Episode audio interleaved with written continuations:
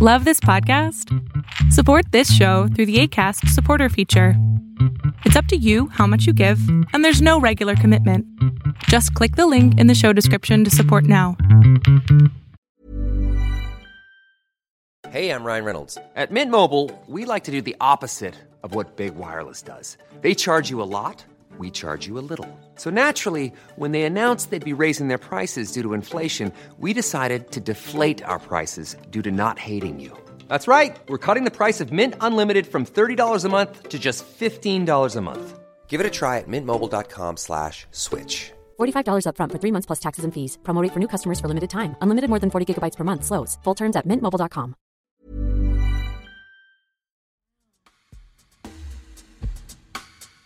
Hello, welcome to Why Are People Into That Live?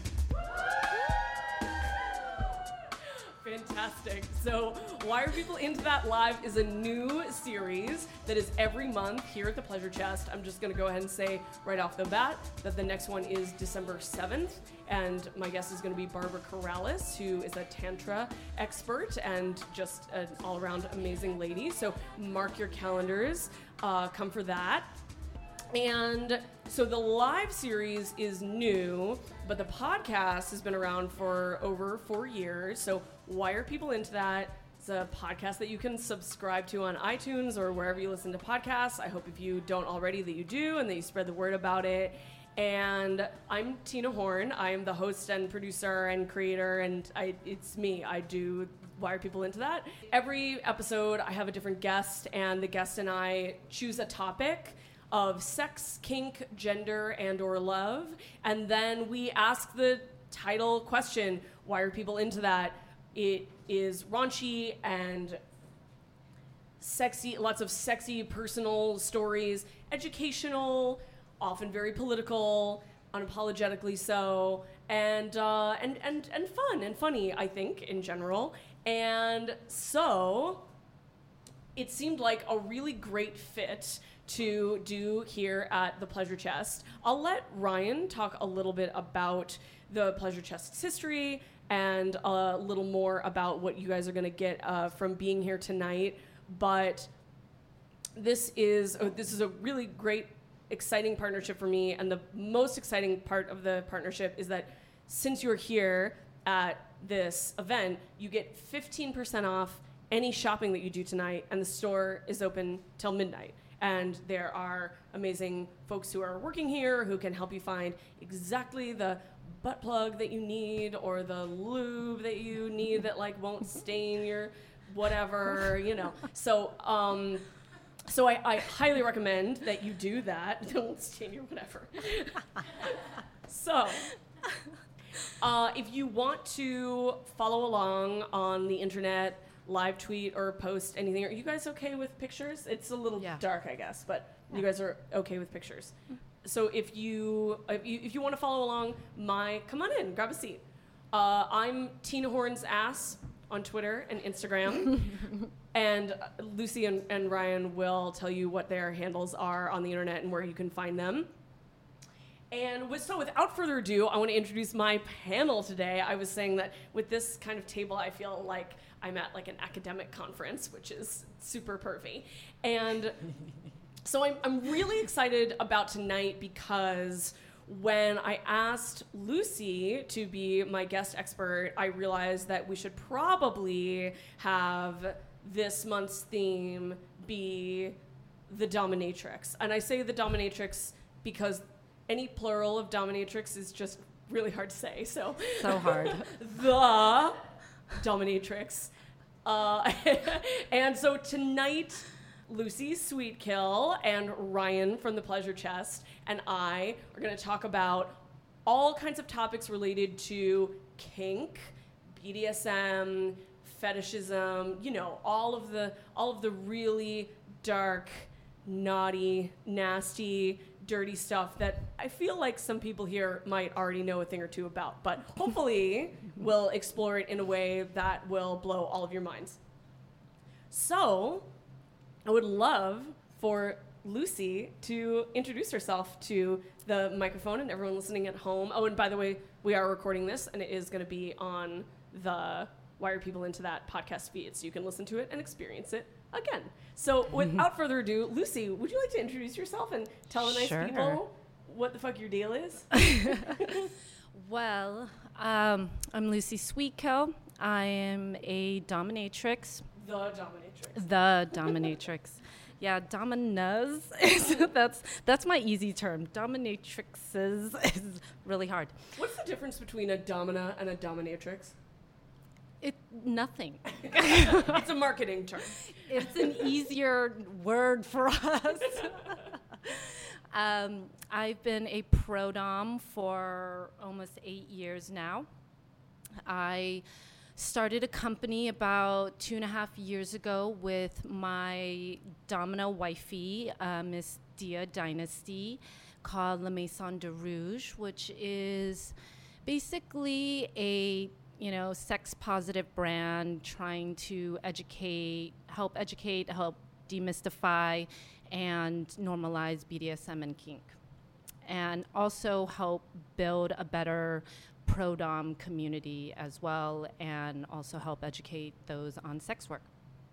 I think you're doing a great job. Well, thank you. And that's part of uh, how we came together. yes. What? Where did we meet We again? met at the um, the meetup that was sort of more about like Oh, sex yeah. magic and Sex mystics magic and meetup. rituals. you know, just like on a know- Thursday. you know Like the today. usual sex magic meetup. you know that one. And then yeah, and you do a Periscope every Monday on La Maison du Rouge's. Periscope. Yeah, so we do. yeah. Yeah. so we basically do a Periscope every Monday, which is basically a live uh, visual podcast. And that's every Monday, 7 p.m. Eastern Standard Time. And we interview different people in the, you know, whether it's other DOMs or anyone who's in kind of the kink and BDSM community, whether that's performers, artists. And we will also kind of you know, cover lots of kink, consent. We'll sometimes do demos. We're not allowed to do certain demos. We have been kicked off a few times for certain demos. So we don't. Twitter. So we don't do those anymore. I've had to fight for our account at least on three occasions. What was the de- what was the demo that got you kicked off of Periscope? Corporal punishment. yeah. Is that the best they can do? Okay. Yeah. Every single time it's been corporal punishment. interesting. Well, we'll not supposed to beat white men in on live Supposed broadcast. to. Supposed to. Well, we'll get into why that might be. What you know, what why people are into that, what the stigma is around it, the Yeah. misunderstandings, how to tell how to tell the difference between exciting consensual corporal punishment scenes that you broadcast on the internet versus versus assault or whatever it is that they're afraid of. So Yeah, I, I said this is consensual, but then we still got shut down. well, Sex workers problem. Hashtag. Very true. Very true. Well, we could get caught up in sex worker problems uh, all day, but maybe we'll come back to that. But first, I would love for Ryan from the Pleasure Chest, from the Pleasure Chest is Ryan's last name, to, to introduce themselves. Um, thanks, Tina. I yeah, I'm Ryan from the Pleasure Chest. Um, more specifically, I am the outreach manager here at the Pleasure Chest New York, which means that I do our events coordination and um, curate our workshop offerings. So, if you're not familiar with the Pleasure Chest, we've been around since 1971. We're one of the oldest sex-positive, queer-owned and operated sex toy stores in the country. Um, and yeah, yeah, man. Um, and we make it our mission to make um, sex education, information about your wellness in a, a pleasure based approach accessible to everyone. And we do that through our weekly free workshop program. So every Wednesday night at the Pleasure Chest, you can come here and come to a class for free and learn about something. Um, Something to do with your body or somebody else's body. Some things, for example. Um, well, last night we had a rough sex class. Um, we recently had a tantra class. My personal favorite thing to teach about is fisting um, or sponge play. Um, it's a it's a really wide uh, wide scope of topics, and I really enjoy like taking the feedback from the people who come here and finding the right person to teach the people like what they want to know. Um, but I'm really appreciative of this space that we hold here to like have these kinds of events and have um, education and bring people together to have these conversations. So that's what we do at the Pleasure Chest. Um, we have two locations in New York, one in the West Village and the one you're at here on the Upper East Side. We also have two in Chicago and one in LA. Um, all of our uh, locations offer free workshops. We've been doing it since the early 90s, and we will continue onward against all odds. Um, and you know, one of the things that I that I just always like to reiterate that I really love about the Pleasure Chest is that they don't just, or we, we to the best of our ability, I think, as everyone does, don't just talk this talk about being queer and radical and in the way that we operate, but um, my sort of origins here are um, my my background is as a stripper and a professional switch, um, and doing various iterations of sex work. And the Pleasure Chest hired me when I was 21 years old and nine months pregnant, and couldn't get a job, and was like, "Hey, you have valuable experience that like."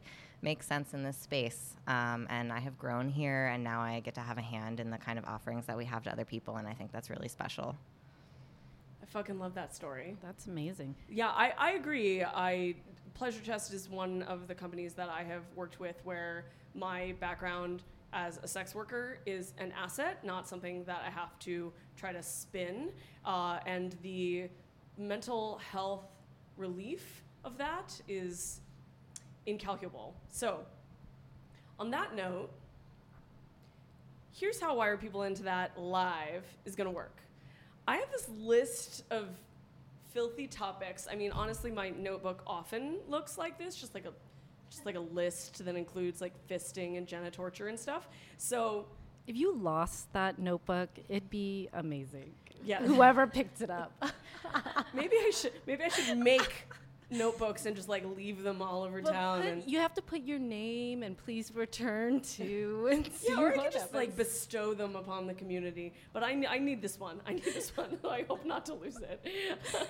but so basically, I am going to mention a topic, and in an hour, hour and a half, we'll we'll probably get through maybe about half a dozen topics, depending on how much we go on about each one. And then in the end, there's going to be space for you all to suggest topics. So if there's a topic that you have never understood and you've always want to have explained or explored, or if there's a topic that you just really love hearing babes talk about, that you feel like you know everything that there is to know, but still having babes talk about it is a great way to spend a Thursday, then you can also suggest that.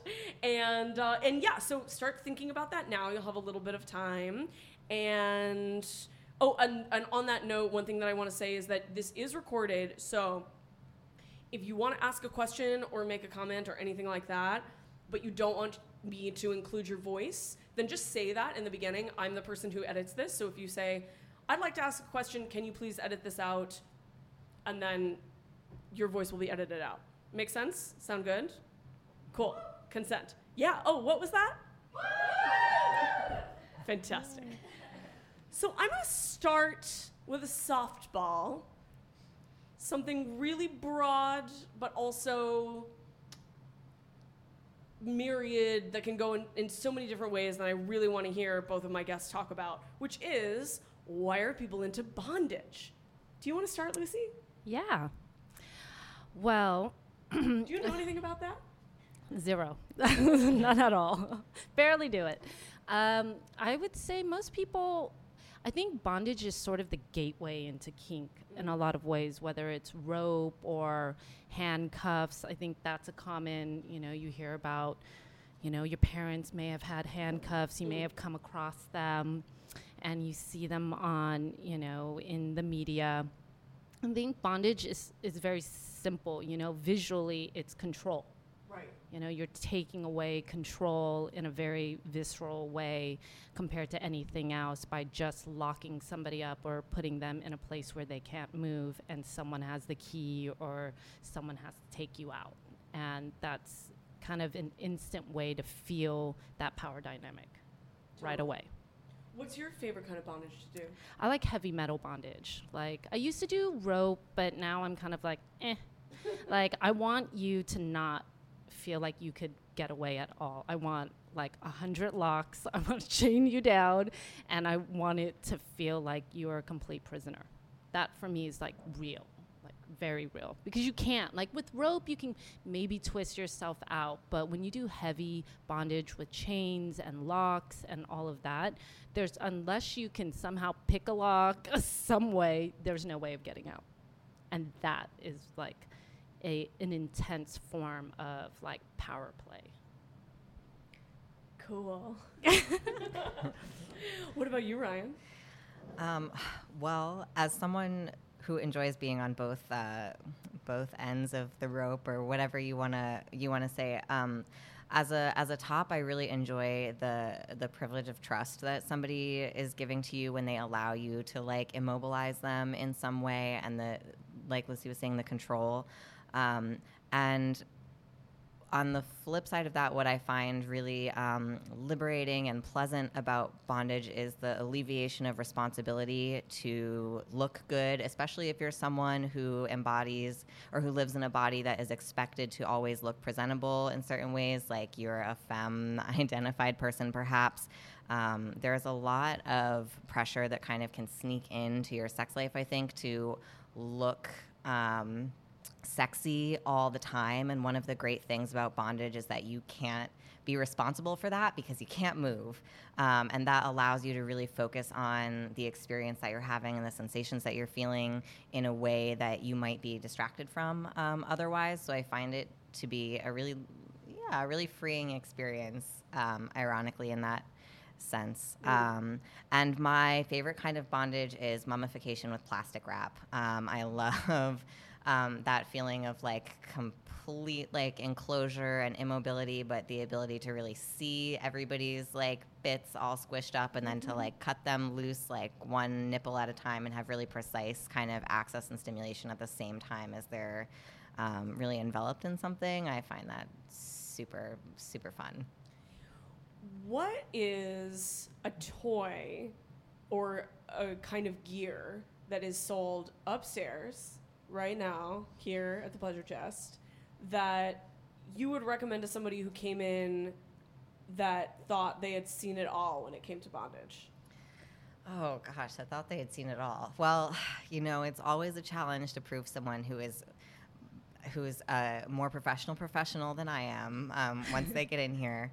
Um, but I, I mean, my first instinct is to challenge someone to take something that's not intended to be used as an item for bondage or not intended to be used in a particular way and find a way. Um, actually, my favorite, one of my favorite bondage toys is this little external vibrator that we have that has um, an ambient sound feature. So once it's bound to somebody's body or tied against their genitals, the sound of them screaming as you beat them or the sound of like you just like commanding it with your voice um, will make it go off. And so you can, I'm, I'm really into like layering sensations to build people up for long um, sessions of play. And i find that like incorporating an erotic element like that is really helpful. So i would say like oh okay you already have the rope and you already have the bondage tape and you already have the spreader bar and you already have the under the bed restraint system. Well what about this thing? What about this like and there are so many different toys now that we live in the new age that have that feature i'm like okay well what about incorporating this into your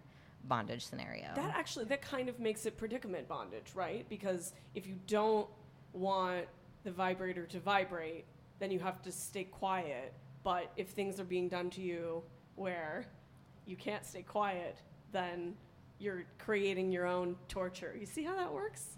So cute. Yeah, predicament bondage is always fun. I love. Um, we have a portable electrical device, so you can tape it onto someone or tie it onto someone, and it has an audio, you know, feature as well. So any you know noise they make, either you know, I think the feature is either loud or soft, that will set the electricity off. You know. So so vibrator creates pleasure, electricity, pain. You could have both. Yeah, you can. I'm I'm a sadist, so I'm more on the, I'm more on the pain side. I'm like, vibrate, you can do that on your own. Let's talk about torture.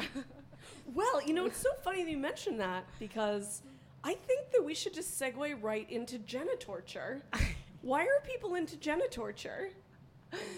What? Do would you want to define what that is? It's not torturing someone named Jenny.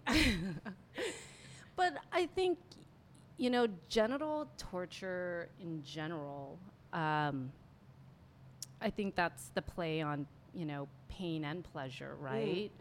And I think those kind of sensors for pain and pleasure are so are interrelated and we see that all the time when you know if you have an orgasm like right after that orgasm you're so sensitive that if you keep going it's actually painful totally. and um, I think a lot of people have those kind of sensors of, you know, torturing your genitals is actually, it kind of builds into pleasure eventually.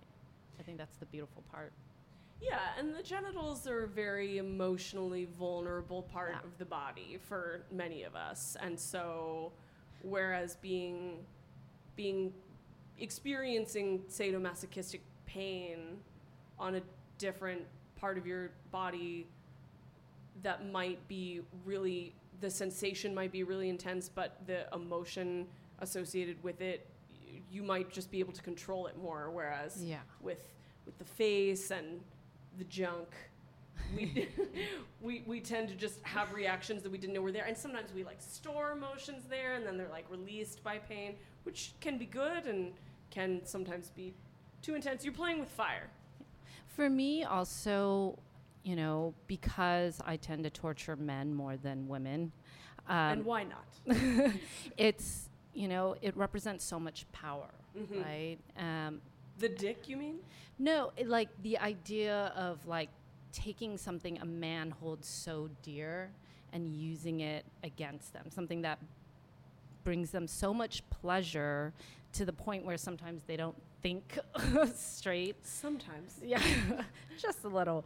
Um, and then kind of using that against them in different ways. And it doesn't have to be torture in the sense of actual pain, but, you know, just uh, pleasure, using pleasure against them, where you kind of take their pleasure to a point where they're so stimulated, it becomes just unbearable. Mm. You know, where they're like, I'd rather you kick me in the balls right now than arouse me to this point where I can't handle it.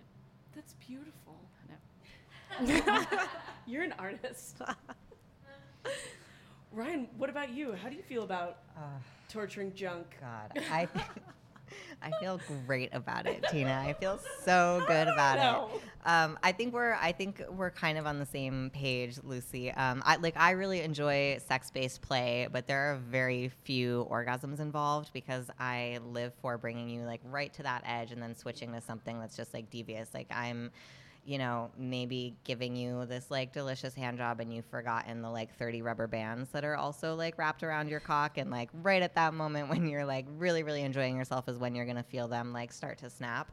Um, or when like the violet, like when everything's real like slobbery and wet is when like the violet wand is going to come back into play. Um, will you uh, tell everyone what the violet wand is um, the violet wand is this um, like static electricity toy that you kind of hover over somebody's body and it sends little zaps of electricity um, that are very safe and um, really tingly feeling. I kind of compare it to like the sensation of getting tattooed but turned down like many many notches unless you crank the thing up.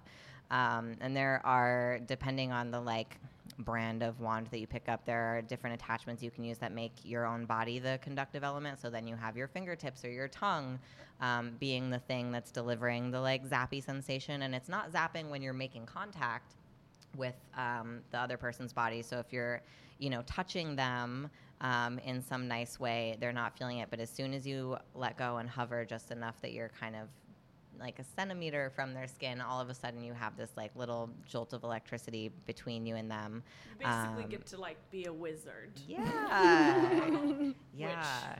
Sex wizard. Listen, I am. I've said it before and I've said it again. I am wizard sexual, so it works out. Yeah. Yeah, um, but which- please go on. Yeah, no, I mean that can be you know uh, really delicious or just absolutely agonizing, especially the longer you carry on with something like that. Um, ruining somebody's orgasm is also something that I really enjoy. Real Um, orgasms are the best. Yeah, you know, I have. I have orgasm control here, but I'm just like gonna cross it off 'cause you guys just went there. You just went there. Oh, ruining orgasm. What does it mean to ruin an orgasm? it means exactly that. There's no like if ands or buts about it. It's like getting you right when you orgasm and like squeezing your balls really hard. Or, you know, I love that electricity. I love using electricity for exactly that and just turning that dial up. Um, or getting someone to masturbate, but you know their hand is on a like a leash, and right when they come pulling it away, and then like it's kind of like hasn't really been finished, so it just oozes out, and then they're kind of like, that was just like a shitty like 10% orgasm. but it was enough where they have to still wait hours before they can have an orgasm again. Hmm. So this is all of this is is a what's what's the pleasure that you take in this as a top that the the control the the denial the, the tease and denial Yeah. The tease and deny, but it's also knowing that this person is going to sit there and think about you for hours and hours because they didn't get the satisfaction. And so it's like they're waiting to get the satisfaction later on when they physically can. And, and I want to know that after a session, you're thinking about me for a really long time, obsessing. awesome Yeah.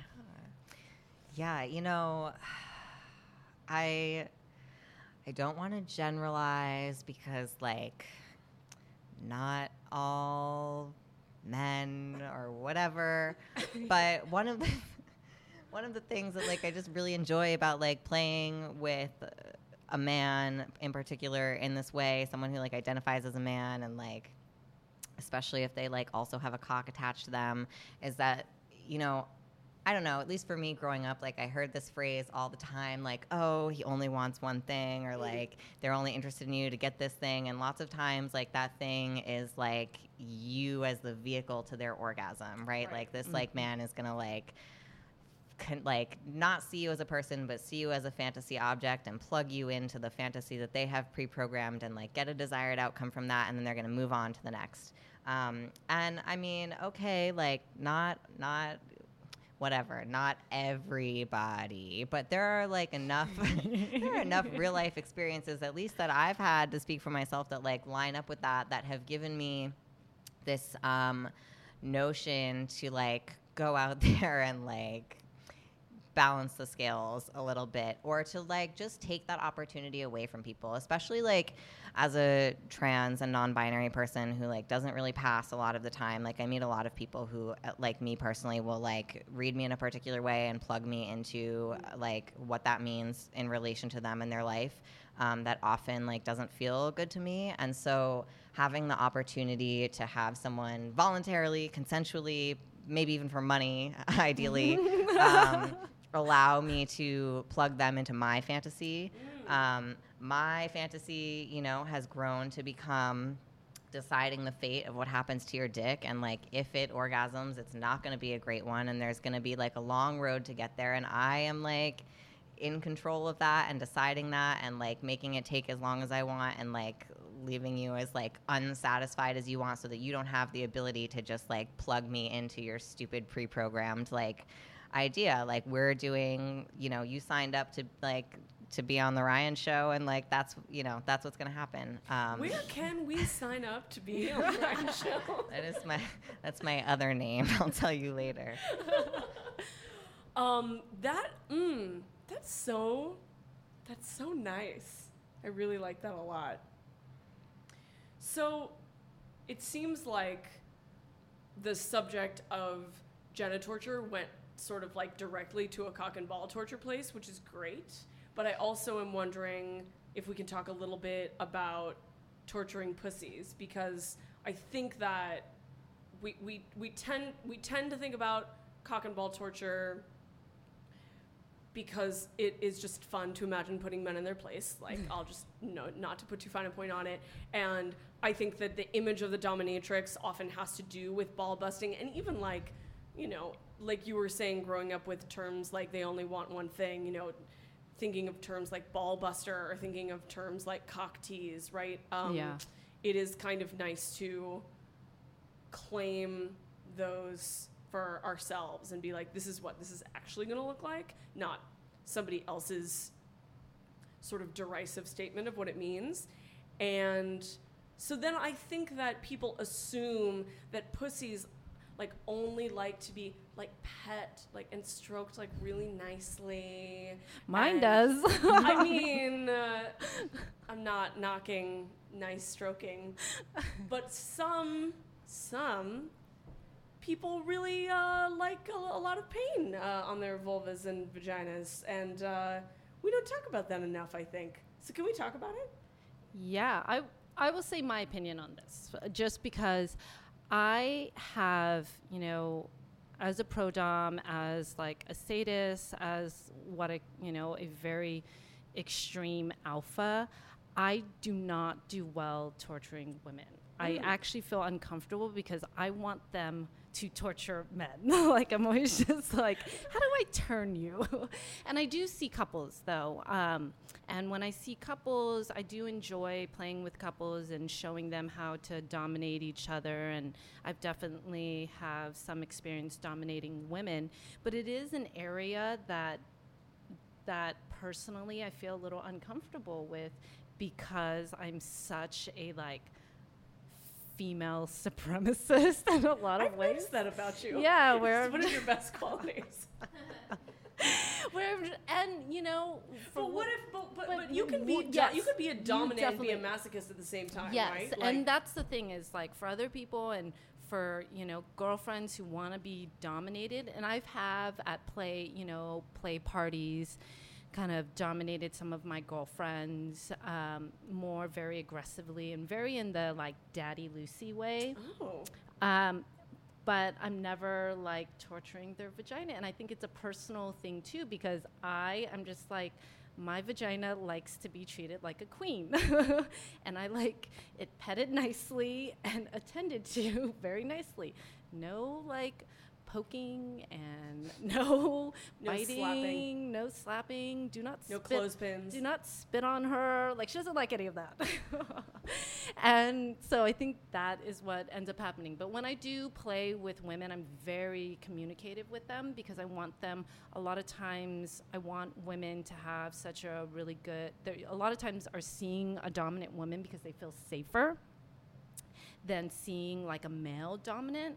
And they want to in a safe space experience domination from someone that thinks like a woman in the sense that I will ask her how she's feeling or how this is going and I'm not going to you know go so extreme. And it, it's just a lot more sensual in a lot of ways. Um, I do have a female client that I see who's a pretty big masochist like and um, she's kind of taught you know even though i've taught her a lot because she's never been dominated before in turn she's really taught me a lot to like when she gives me the okay to like go there awesome. you know and she loves marks and and so that has made me a lot more comfortable because that's something she doesn't she doesn't necessarily can fully get i guess from her husband because you know he loves her and he's just kind of like you know i'm not comfortable going that far you know but with me she can be she feels safe to go that far and so I mean, I've definitely done clamps. She loves paddles on her, you know, on her clit, like heavy, heavy paddling, and extreme bondage, like with rope and just like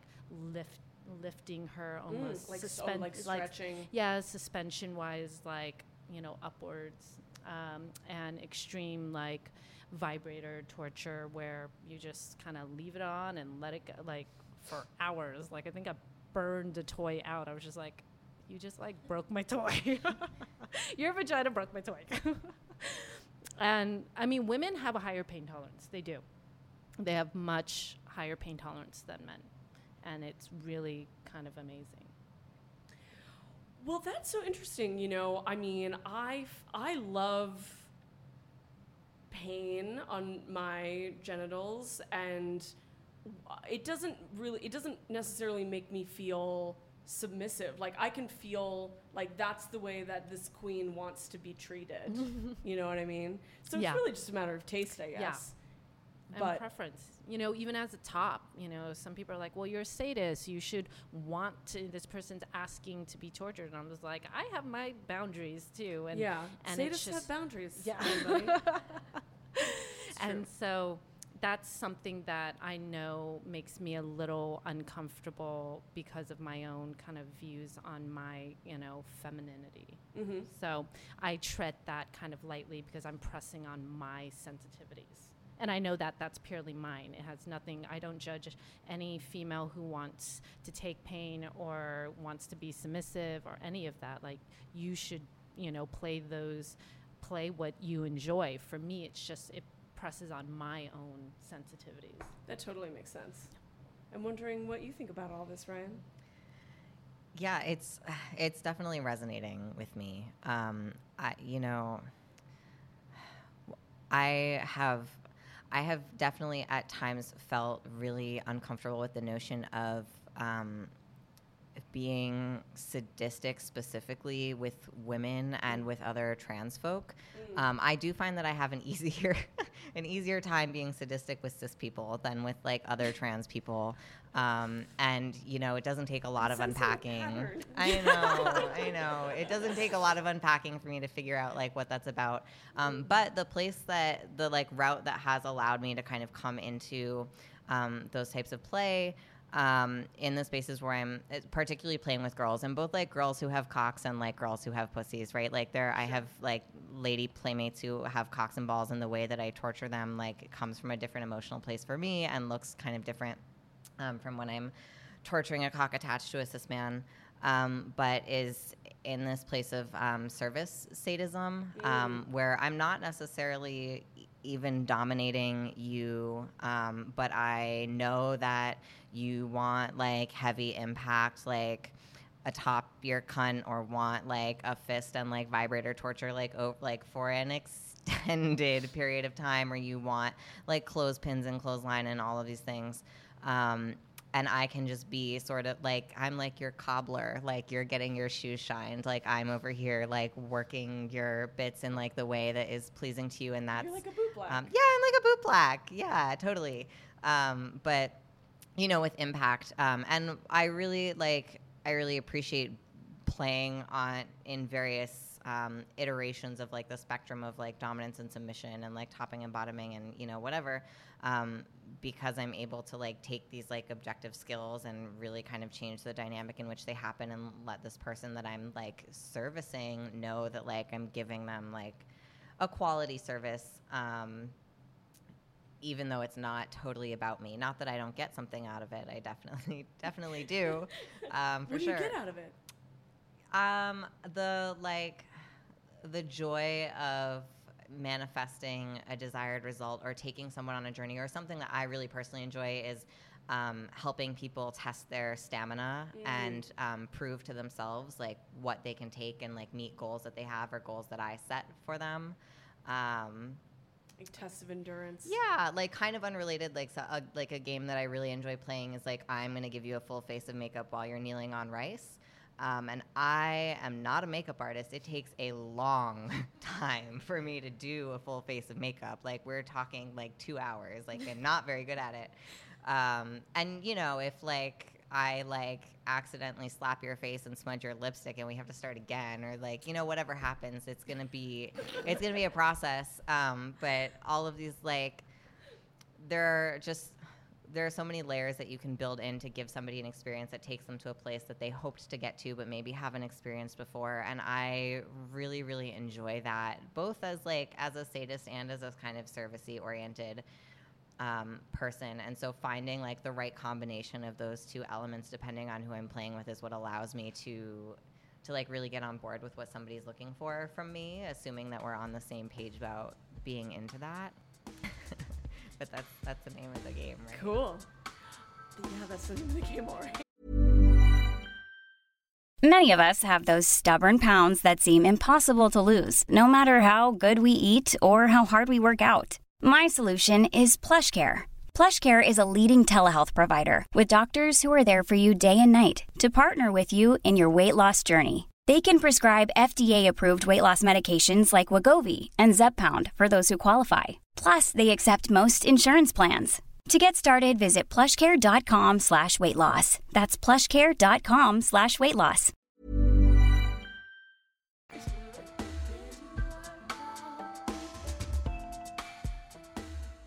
The Pleasure Chest on 2nd Avenue in New York City is hosting some sex ed superstars this month. Midori is back, teaching rope bondage sex tricks on Monday, January 29th, and rope control and dominance moves on Tuesday, January 30th.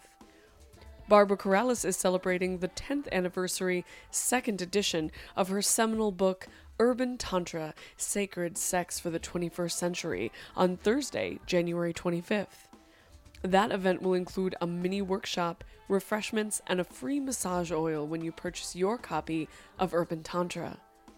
Pleasure Chest workshops are a great way to meet like minded people and to follow through on your New Year's resolution to love yourself.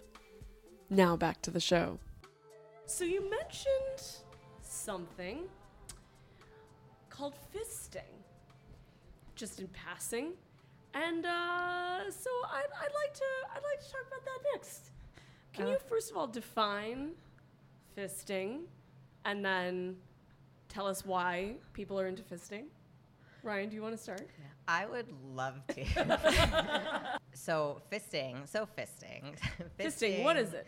Fisting is when you put your whole fist inside somebody's orifice. And Um, what shape would you make with your hand in order to do that? Would it be like a punching fist? Totally. No, I'm just kidding. Um, you I would mean- start. So, fisting. Fisting is an art, man. Fisting is a process. Fisting is not just like, like, choo choo train, like back and forth, like in and out, like violent, like fist fucking. I mean, it can get to that place, but. Fisting is this amazing process where you convince somebody's orifice. First of all, you warm it the fuck up. Like if you, the part of like one of the things that goes hand in hand with this that I really enjoy Hand talking in about. hand, you hand in say. hand.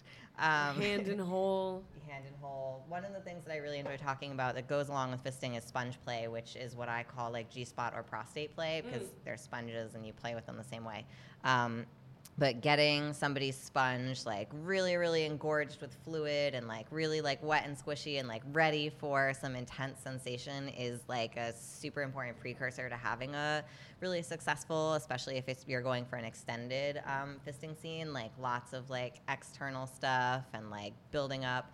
Um, but if once you get to that point where somebody's hole is all like wet and hungry and like ready for penetration, um, you uh, you know you don't start you don't start with your entire fist. You start with probably just a finger or two and then another and then another. And then you make this kind of like duck lip looking right? So you've got like all of all of the pads of your fingers kind of pinched together as tight as they can be right? Um, maybe your thumb is tucked um, and then you can just kind of start working in. And then you've got that moment that's like the ring of fire is kind of a birthing thing, but for me, like fisting came into my life after giving birth, so I have this like close association with these two things. Um, but that like the leap of faith, the moment of trust, where like you go past the knuckle, right, where your knuckles like make it past somebody's pubic bone and like actually like inside their body, and then you're like in, and then once you're inside, you can move from your like duck lips um, to a closed fist and like actually have your fist inside their body. Um, and that's amazing because it takes a lot of nonverbal physical convincing to to tell a whole like, yeah, man, you got this. Like, totally, you can. Like, you believe can, in you. We believe in you. You can take. You can take this fist. Not only can you take this fist, you're gonna like it. I like. I like talking about sponge play because I like talking about the physiological changes that happen to people's genitals when they're really aroused. And if you're someone with a vulva, um, one of those things is that your urethral sponge, or what we call your G spot, right, gets super engorged with fluid. It's all full. It feels like kind of feels like pressure on your bladder, kind of feels like you're gonna pee, kind of feels like really hot and nice, right? And like maybe you ejaculate, maybe you don't. Um, but also your cervix and your uterus kind of pull back like into your body and your vaginal canal like stretches itself out and elongates, which is why if you've ever like been getting fucked real, real good and you've suddenly had that feeling of like, oh, I could I could take more. I could like I could take something bigger than what I'm taking right now. I'm a champion. I In could fact- swallow you whole. In fact, I absolutely must. I Yes, must take I something must. bigger immediately. Immediately, right, or right. I will die. Yes. um, that feeling, that feeling is like a place that you have to get your body to. Ooh, you're not. Um, oh, that was so sad. Fist- you're not there. Fisting is making you so excited. You're just so excited. spilling wine. It's healthy. So excited. The It's red, healthy. the red, the red too. Um, luckily, you're be- it's wearing all be dark colors, so I know. Um, but anyway, yeah. So your body, right, like gets to this place where it's like really receptive and really like primed to take something big, and you feel it. You feel it in your cunt. You feel it in your gut. You're like, oh yeah, like I could take this fist, and like the person who's fisting you then has to like recognize that point and like know exactly when to go for it. It can't be too soon. It can be later. Like you can always like draw things out, but it can't be too soon because the cunt that gets anxious is probably gonna like tense up and then things are gonna be uncomfortable. And then you have like, goddamn, you have your whole fist inside somebody and you could potentially seriously injure them that way if you wanted to, but you don't want to. You don't want to. Um, you want to like gently like rotate it around or like like wriggle it like back and forth or just kind of jiggle it against all their sponges and it's amazing. It's like 360 degrees of pressure and firmness and all the delicious things that make sponges feel good. Um, and it's also in my experience, a great way to facilitate multiple orgasms because when you're having those intense contractions of orgasm, there's a fist in the way and you can't close up all the way, and things are kind of kept open and stretched and stimulated. Um, so you have the opportunity to kind of keep going and going and going. And I, I mean, damn, like I think maybe fisting is my fetish. Well, that, yeah. I could listen to that all day. Luckily, I have recorded this and can listen to it whenever I want. Tina's gonna go home, listen to this, and masturbate. Maybe that's why I do this podcast. So, Lucy, what are your what are your thoughts on fisting? Fisting is one of my favorites. Oh, Um, coincidence. so I do a lot of anal fisting. Oh, so there are other holes that you can There is. fist in. There is. Amazing. um, anal fisting. So I love the. fa- So I got these um, these things called breeder gloves, and they're actually. they're. Only straight people are allowed to use them.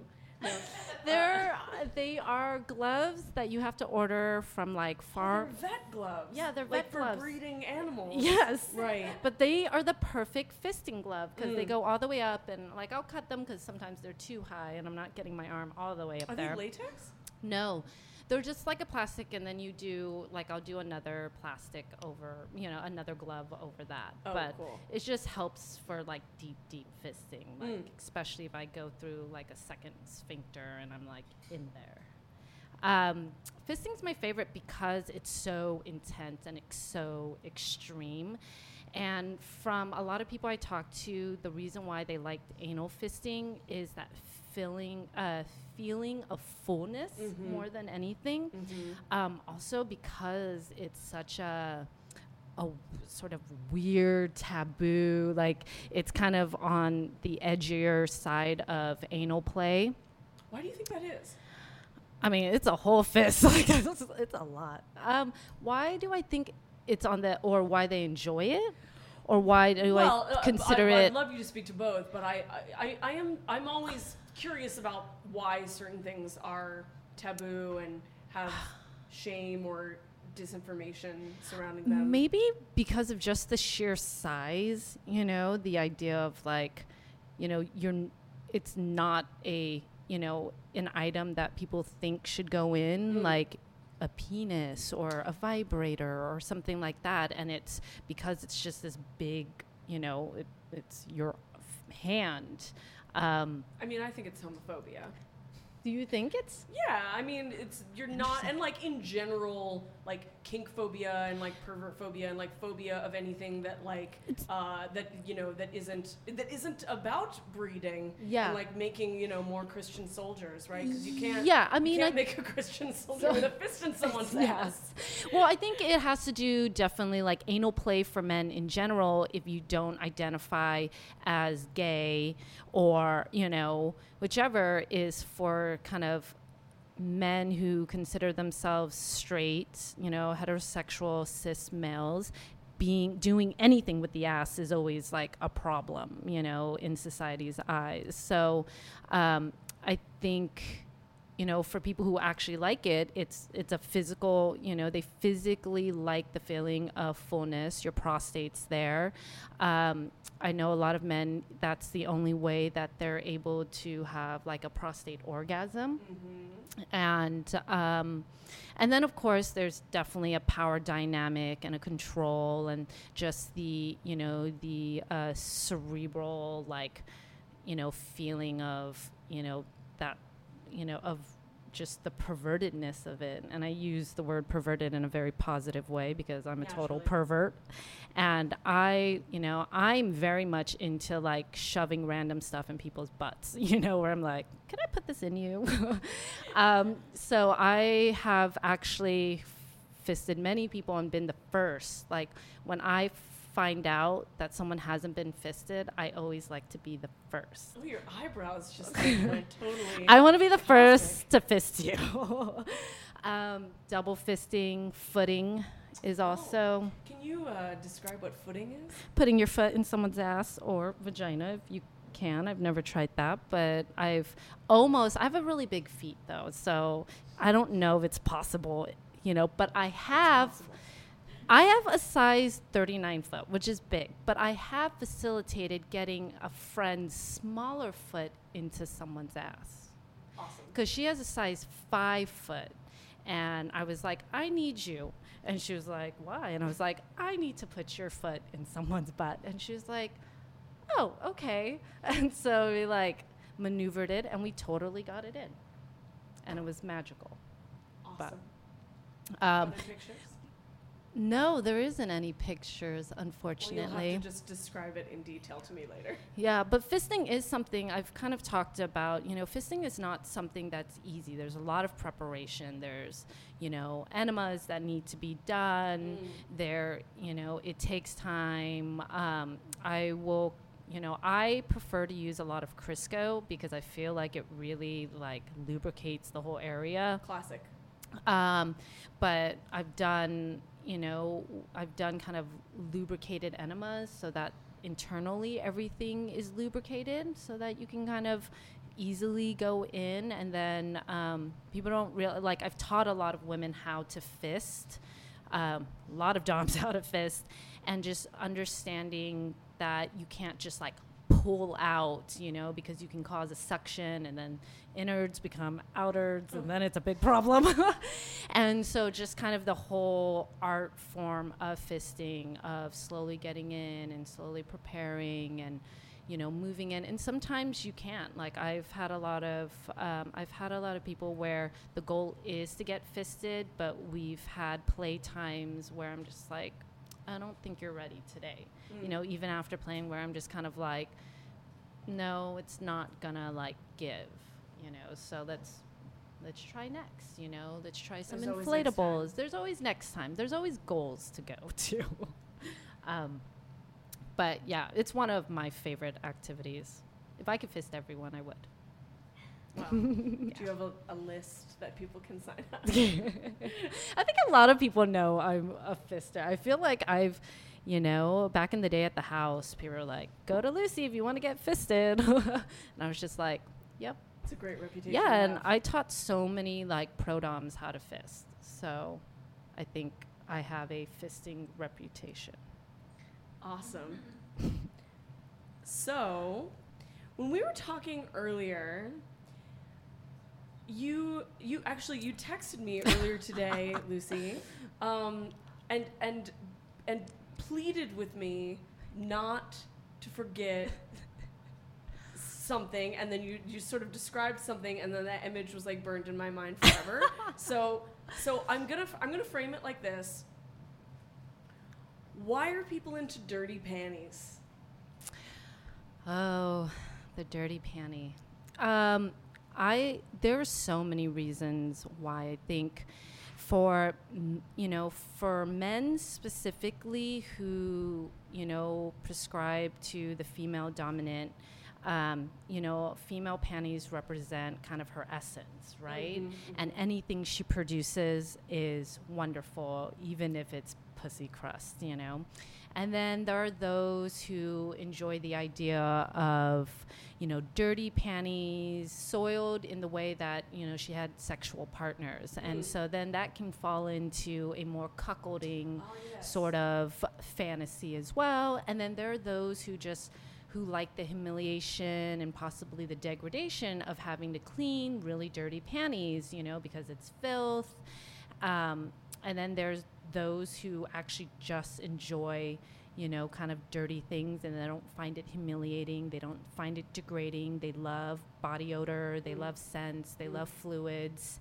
Um, and they just like human, you know, human you know fluids in general and so then there's that as well um, and i think you know when you look into kind of like the japanese and you know culture of like dirty panties because you actually can, You can buy, buy them in a vending machine. Is yeah is that true? yes you can Yeah. buy them in vending machines but they represent innocence you know like um, and a lot of times they're white panties or they're panties with flowers on them they're not like a, a lacy thong that represents like a 35 year old woman it's like a 12 year old girl and so there's the perversion of that right this innocent girl who may be kind of coming into her womanhood and hmm. her body's producing certain things But are those are those panties? How are they manufactured? I don't know. I actually do vacuum seal my dirty panties. Oh yeah. So tell us about tell us about your vacuum sealed dirty panties. So I actually was like, I need a vacuum sealer because I'm very like organized about these things, and so I didn't want to just like put dirty panties in a Ziploc. I didn't like aesthetically how it looked. And so I asked for a vacuum sealer, and a slave had uh, bought me one. And I didn't say why I needed the vacuum sealer, but many assumed it was for food. it has never been used for food. it has only been used to. One night I was just vacuum sealing panties. That's all I was doing. Like, dirty, dirty panties. And I put the date on them. And sometimes I put an R if I was like on my period. So for red, you know, and um, and I sell them. But And where do you store them? in my apartment. Half the, I always tell people nowadays because I have a play space, it's much more safe in my apartment. But back in the day, I'm like, do not open anything because there'd be like dildos coming out. There was just all kinds of stuff everywhere. So now I don't actually have much, but I, I have my dirty panties stored there. It's my like midnight therapy to vacuum seal panties. Well, if you ever need a hand, that sounds really fun. I know I shouldn't be saying this because then my slaves are just gonna like try to scurry Get through, that job. go scurry through my like drawers to find them.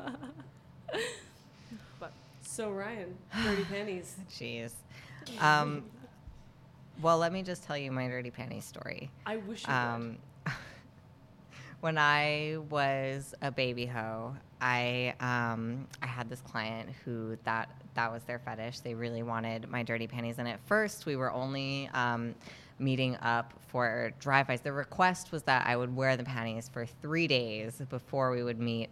Um, and that, right, right, man, like unreasonable. I was not being paid enough for that, um, and I had too much hustle for that. So, um, at first when we were just doing drive-bys and I didn't have to wear the panties to the meet, I was just supposed to wear the panties for multiple days. You know, I was um, lazy and busy and desperate. So what I would do instead was in my kitchen that morning mix a bowl of egg whites and like a single drop of bleach and like a little bit of vinegar and a little bit of salt and like mix it up and like soil the panties and like put them in a bag. And he did not know um, for the longest. They don't know. The longest time, the longest time. And then what did he get salmonella or something? no, no, he got greedy, man. He got greedy, and then he wanted us to meet up for these sessions where, you know, I would take the panties off in front of him, and he always wanted me to wear my like school clothes, right? Because I was 18 and I was like a freshman in college, and I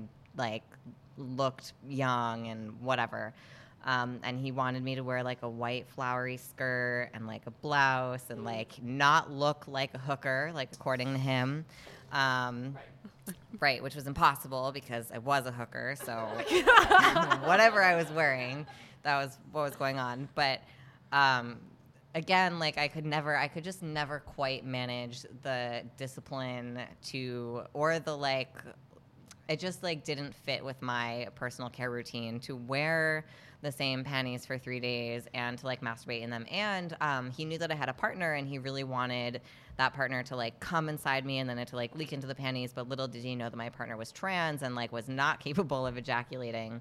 Um, so instead, I would like put on a pair of panties right before I would have to go see him and like furiously masturbate in them and like try to like, you know, get them like dirty ish um, before I would go to these sessions and then like ceremoniously take them off in front of that in front of him and he would give me a new pair of panties to wear for the next like number of days until we saw each other again which I would immediately like take off and put in the glove compartment in my car um, because they were hideous and uncomfortable um, and yeah that went on for about a year um, before I before I moved away. But he never, you know, it really was just me like facilitating this fantasy for him because the variation of smells that he must have come into contact with based on the like many different formulas of dirty panty that I was creating for him is just like oh, ridiculous, so ridiculous. So what do you think he was in it for? Um, I think he he really enjoyed. He would like I would when we were meeting up in a room um, rather than like driving by. I would take off the panties and he would smell them and he would feel them and he definitely had like like a, a cuckolding element going on where he loved the idea that I had like been with somebody else and like this person who I was like in like a situation of mutual care with that he was like outside of and like just um taking in like all of those scents. Like he didn't i don't think that he felt um submissive in the context of like consuming my dirty panties but he definitely loved the smell and he loved the um the idea of getting like the essence of me like all up in his face. Um Did he use the word essence? yes yes he Did he use the word essence over and over? he did. He totally did. He totally did. Um, but yeah, I think he was just really fixated on the smell and the texture and the and receiving this like totem of like my like soiled panty that was saved specially for him or like you know cured for him. Cured. Prepared. So, do you have any interest in dirty panties, or was that a purely professional, transactional? Um, I really enjoy stuffing someone's own dirty panties into their mouth, like while I'm playing with them. Um, I like. I I am someone who's really into fluids and scents. Like I love like a good sweaty armpit or like you know your dirty pants. I like enjoy the. I enjoy the smell. Um, I like that relationship didn't do anything for me, um, and it got kind of intense uh, at the end in a way that I didn't really appreciate. Um, I, you know, because when I'm having an experience with someone, I like for it to be genuinely mutual. Um, if it's, especially if it's not like a transactional relationship, like if it's someone that I'm playing with for our own like mutual pleasure, I like to know that we're both present and experiencing the same thing and like into these same things. So if I'm like appreciating the way that your undies smell because you've like dripped all over them or whatever, I like if you can share in that and like feel maybe a little like flustered or made uncomfortable by that, like that's something that I enjoy because a lot of a lot of us with bodies that produce smells have been taught to be like ashamed of those smells or to hide them or to cover them up or to wash them away or you know whatever whatever. So to be like, no, you have a smell. Here it is. Smell it. Taste it. Isn't it great? Like it's so delicious. And now I'm gonna like pull more of that out of you. Like that totally does it for me. Um, but I don't I don't know that you would find me at like an anonymous panty vending machine. Like So it's about the person's Yeah. essence. I like my own. I'm like I like my own panties. Half the time I'll be like, hmm, Yeah. smells interesting. You yeah. Like I'll smell my stuff all the time. I like never wear deodorant. I, you know, smell my armpits all the time. I'm like, I smell good today. and but smells are really interesting. They're very. I mean, I think they're very just primal. Totally. And I think that's the big interest is the primalness of all the smells and all the things we secrete and produce. Um, I think it makes people feel primal, and I think that's a very big reason why they're into it too. Isn't scent the sense that is most associated with memory, or has the most Yeah. powerful Yeah. evocation of memory? I Yeah. think. Yeah, I mean, sometimes I'll like take somebody's panties off and then like enjoy smelling the panties, and like they're right there, but I'm like going to town on the panties for a while, like before I'm even like going to the source. Yeah. There's like- something about the combination of like cotton and like Yeah. secretion that, that, that I don't know. It's the touch, the feel, Yeah. exactly. the magic. I don't know. I like it, and uh, you know, and it does. It, it feels it feels pervy, feels pervy. Panties feel pervy, especially. You know. and like smell it. Like smelling something yeah, feel like it feels pervier than tasting it yeah, or looking at it. yeah, definitely. I would say that. Yeah. I know we did talk about um, kind of the cuckolding. Oh, yeah, we can talk about why are as a topic, as because I don't think it is a topic a lot of people discuss, and it's a big one. Well, and now there's this political association with like what a cuck is that is like somewhat based on the fetish, but at this point I think has kind of reached several iterations where people are using it and they don't know their history, man. Of the cuckold. Cu- cultural appropriation. um, but uh, yeah, so can so can you define cuckolding? Do you guys want to define it? Well, um, you know, usually it is, you know, a male in a marriage, Mm. uh, um, a female and a and a husband, um, and you know, usually she is allowed to kind of sexually explore in however way she wants, and he is not. But it's not done where she's dominating him necessarily, of like, you can't. It's also his desire to just see her happy and wanting her fulfilled. Um, and he's kind of restricted to not getting sexual pleasure at all sometimes. Um, So or like, limited sexual pleasure. So like he might be put in a situation where he like the fantasy is that he's being forced to watch his wife sleep with someone else or he might have to stay at home while she's on a date with someone else Yeah. and then she might come home with I don't know dirty panties uh, with like some other man's cum leaking out of her pussy into the panties and then she's got shove it in his face literally rubbing it in his face uh, and then there's there tends to be a lot of like this other person can satisfy me better than you can Yeah. this other person has a bigger dick this other person the person bull. the, the yeah well the bull is also like the idea of the bull is very it's a lot of Yeah. very racist connotations as well so like that doesn't that doesn't have to be Yeah, doesn't but, have to be a part of it but it's more about her sexually exploring and him not getting sexually, you know, not him not being allowed to be sexually satisfied while she's allowed to be sexually satisfied in whatever means she wants. Um, and I think there's, you know, there's there's kind of like for those who are in cuckold relationships or have fantasies around cuckolding, like there's sometimes a ceremony, you know, the mm. ceremony of getting your your you know your person prepared. So sometimes it's bathing her and combing her hair and getting her ready for the date mm.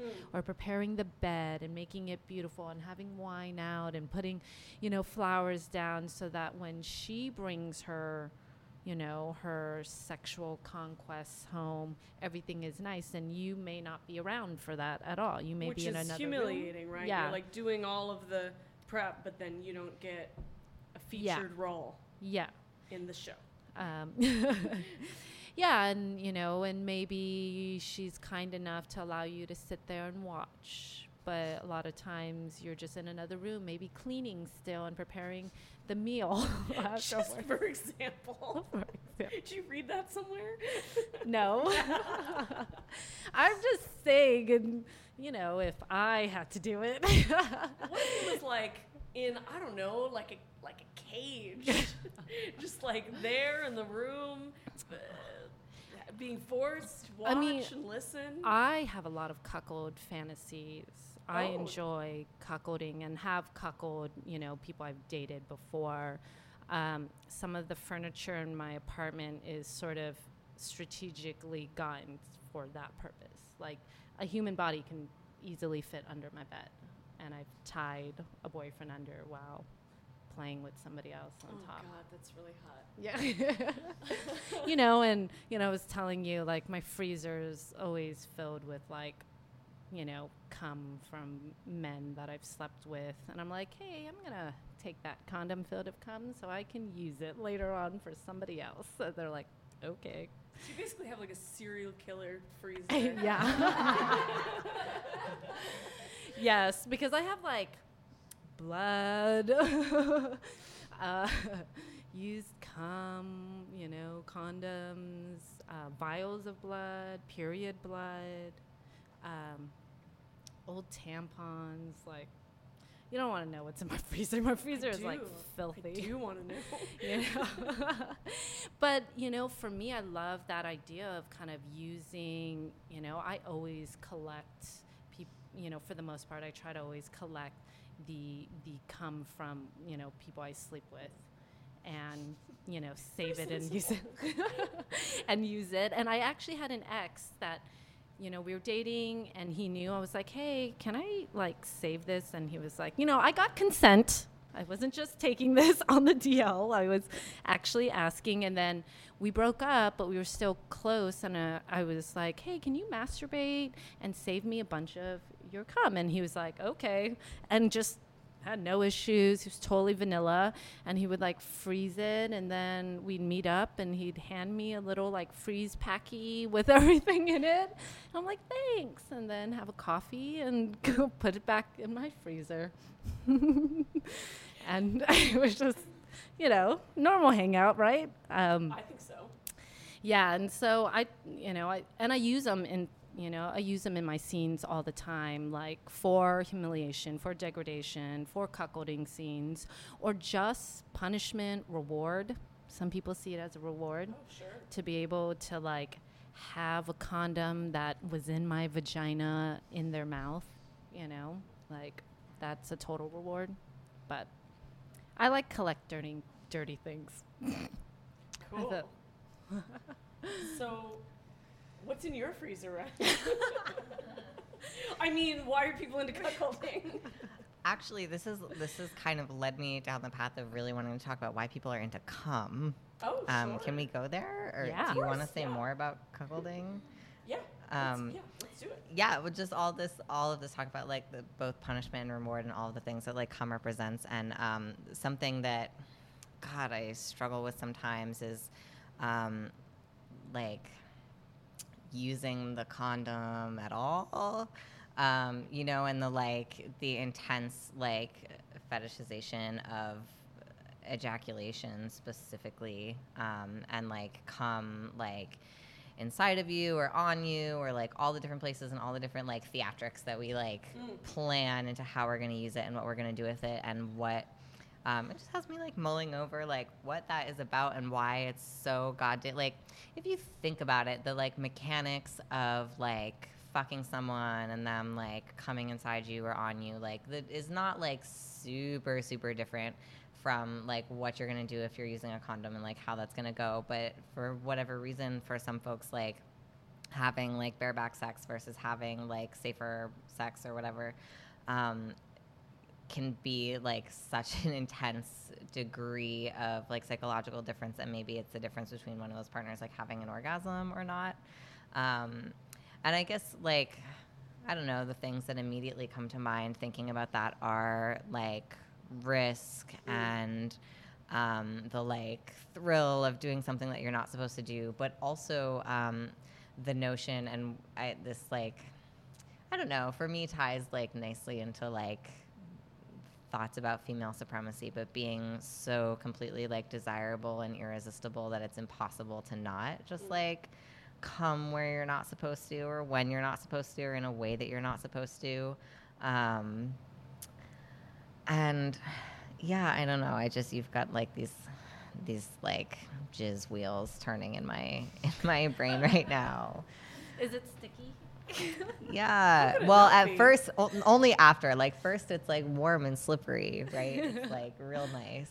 Um, and then it's cold and sticky and Crusty. full of regret and expensive birth control.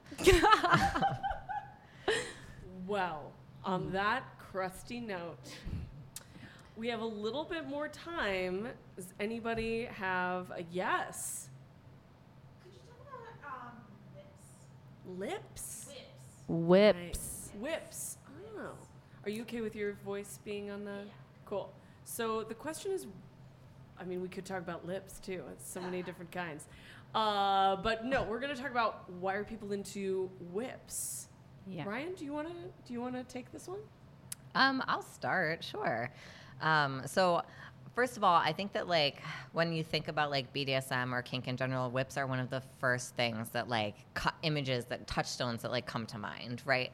Um, like a, a a sexy dom in like super high heels and maybe they're wearing latex but almost certainly like whip in hand right is this image that um, that we're all used to so there's definitely this association with like kinky sex and with taboo and with um, the like blurring of pain and pleasure that comes just with the notion of the whip.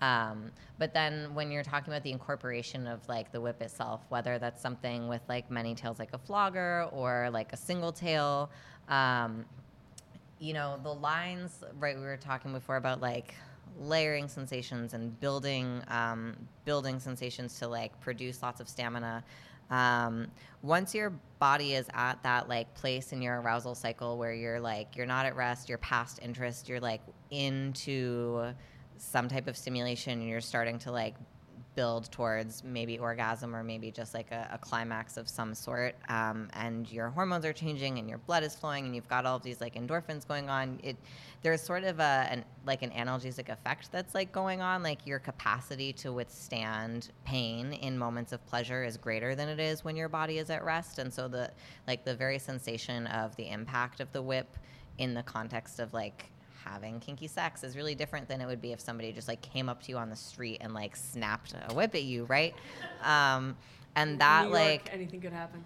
it could, it could, but it, but it, you know, you would probably turn around and like punch that person in the face, like certainly, certainly, it was only natural. Um, but the incorporation of these like different elements that at the same time as they can kind of distract from your pathway towards orgasm and i know i like talk about orgasm a lot which is not by any means the end all be all of any kind of like sex or kinky play um, but for a lot of us is something that happens like either intentionally or unintentionally when we are engaging like nakedly with another person. Um, it can right it can distract from that pathway at the same time as it can build towards it by elongating like the route there. And the longer you take to get to your desired end the more intense that end is right?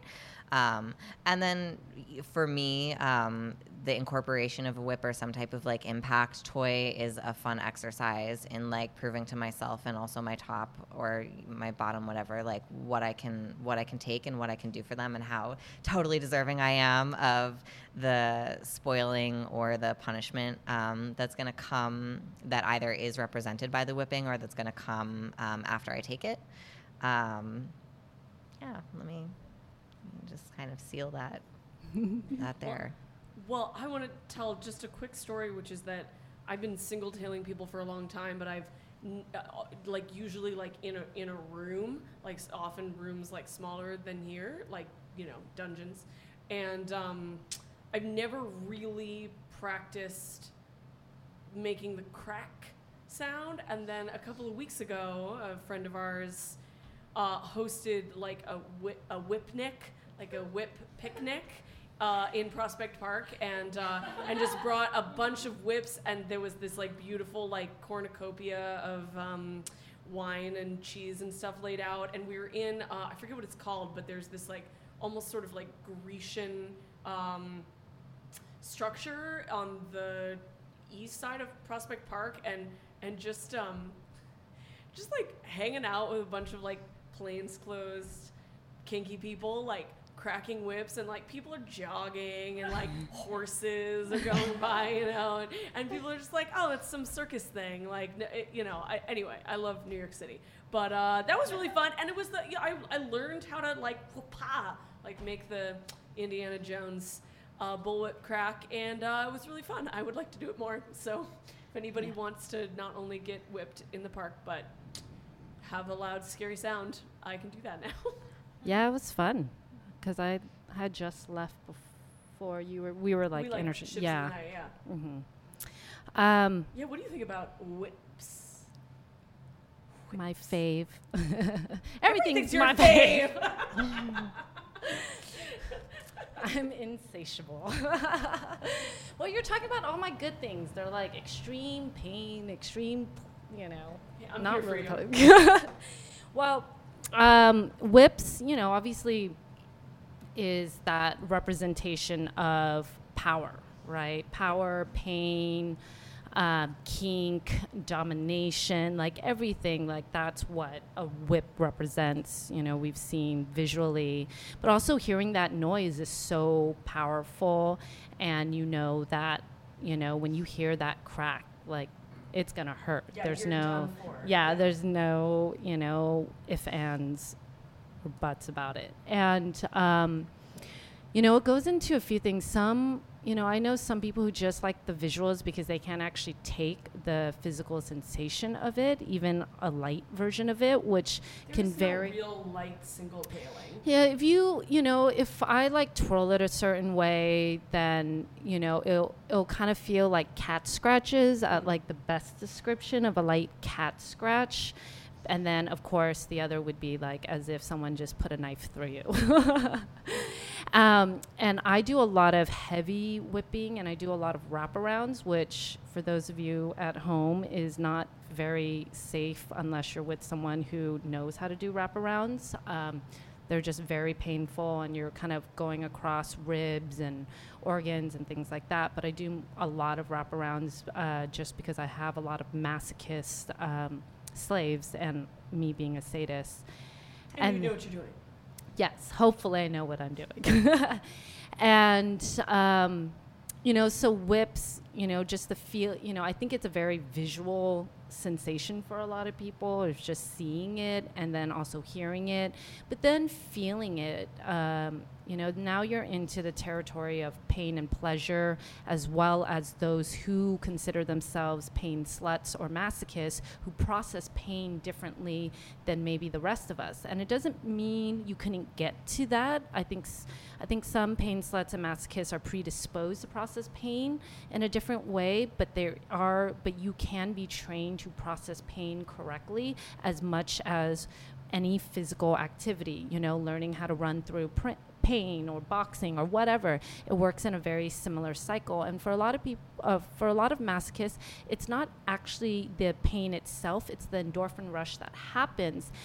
Um, that rush is so high for them; it's almost like for some i guess for maybe the norm your rush may be on like a three. For them that rush is so almost like a drug that it like feels like a 10 that they're willing to do whatever to get to that rush. So if that means taking a heavy whipping so that they can get to that endorphin rush they'll do it you know? And then their body has kind of learned and trained like oh we like this sensation so much that that what feels like a 10 to some people feels like a 4 to them because of that association and that just kind of um, what triggers one thing into another. So most of my masochism pain sluts are more actually into that endorphin rush. So they'll take the pain to get there. They're not you know and then of course it's within context and within a scene like if you whipped any of my slaves and they don't belong to you and I haven't given them to you to play with, they're not going to be happy with it, you know, and they're not going to process it the same way. But when you're in a scene and they're you know they're devoted to you and they're serving you and then you and they know that to make you happy is to take a heavy whipping. They start to you know their mind starts to process it. It's their submission that starts to come into play and then it goes further. And submission is actually a very powerful thing because i have a lot of people who have because their desire to submit to me and for me is so strong that even though they don't enjoy pain, they will take it and they will learn to enjoy it because it brings me so much enjoyment. And that's more powerful.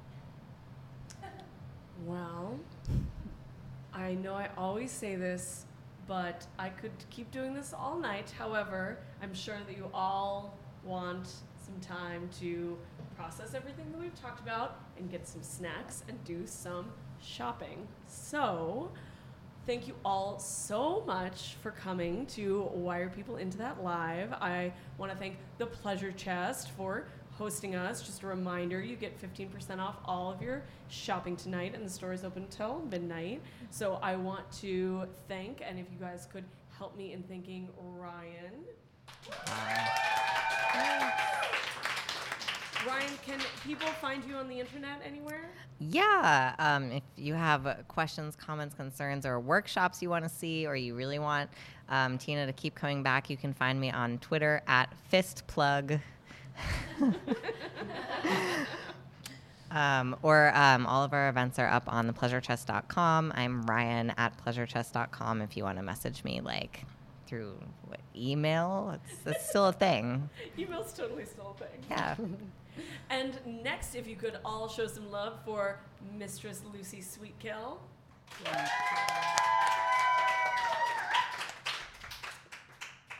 Where are you on the internet? everywhere. I am at lucysweetkill.com is my website and on Twitter at lucysweetkill and Instagram at mistress sweetkill and yeah.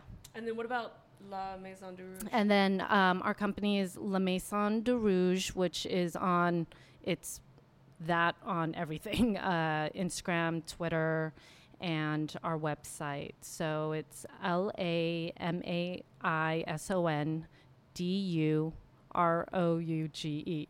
Like spelling it out in my head. Right. Yeah. Yeah.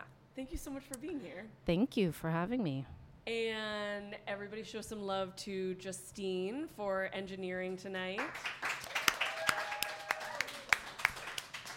My awesome podcast network, ACAST, sponsors the engineering portion of this. So big props to ACAST. And you can find out more about me at tinahorn.net, whyarepeopleintothat.com, at Tina Horn's ass, everywhere. The next, spelled the same as Tina Horn's ass. And and the next Why Are People Into That Live is December 7th, right here in this room. So hope to see you again. Tell your friends. Have a great night. And thanks again.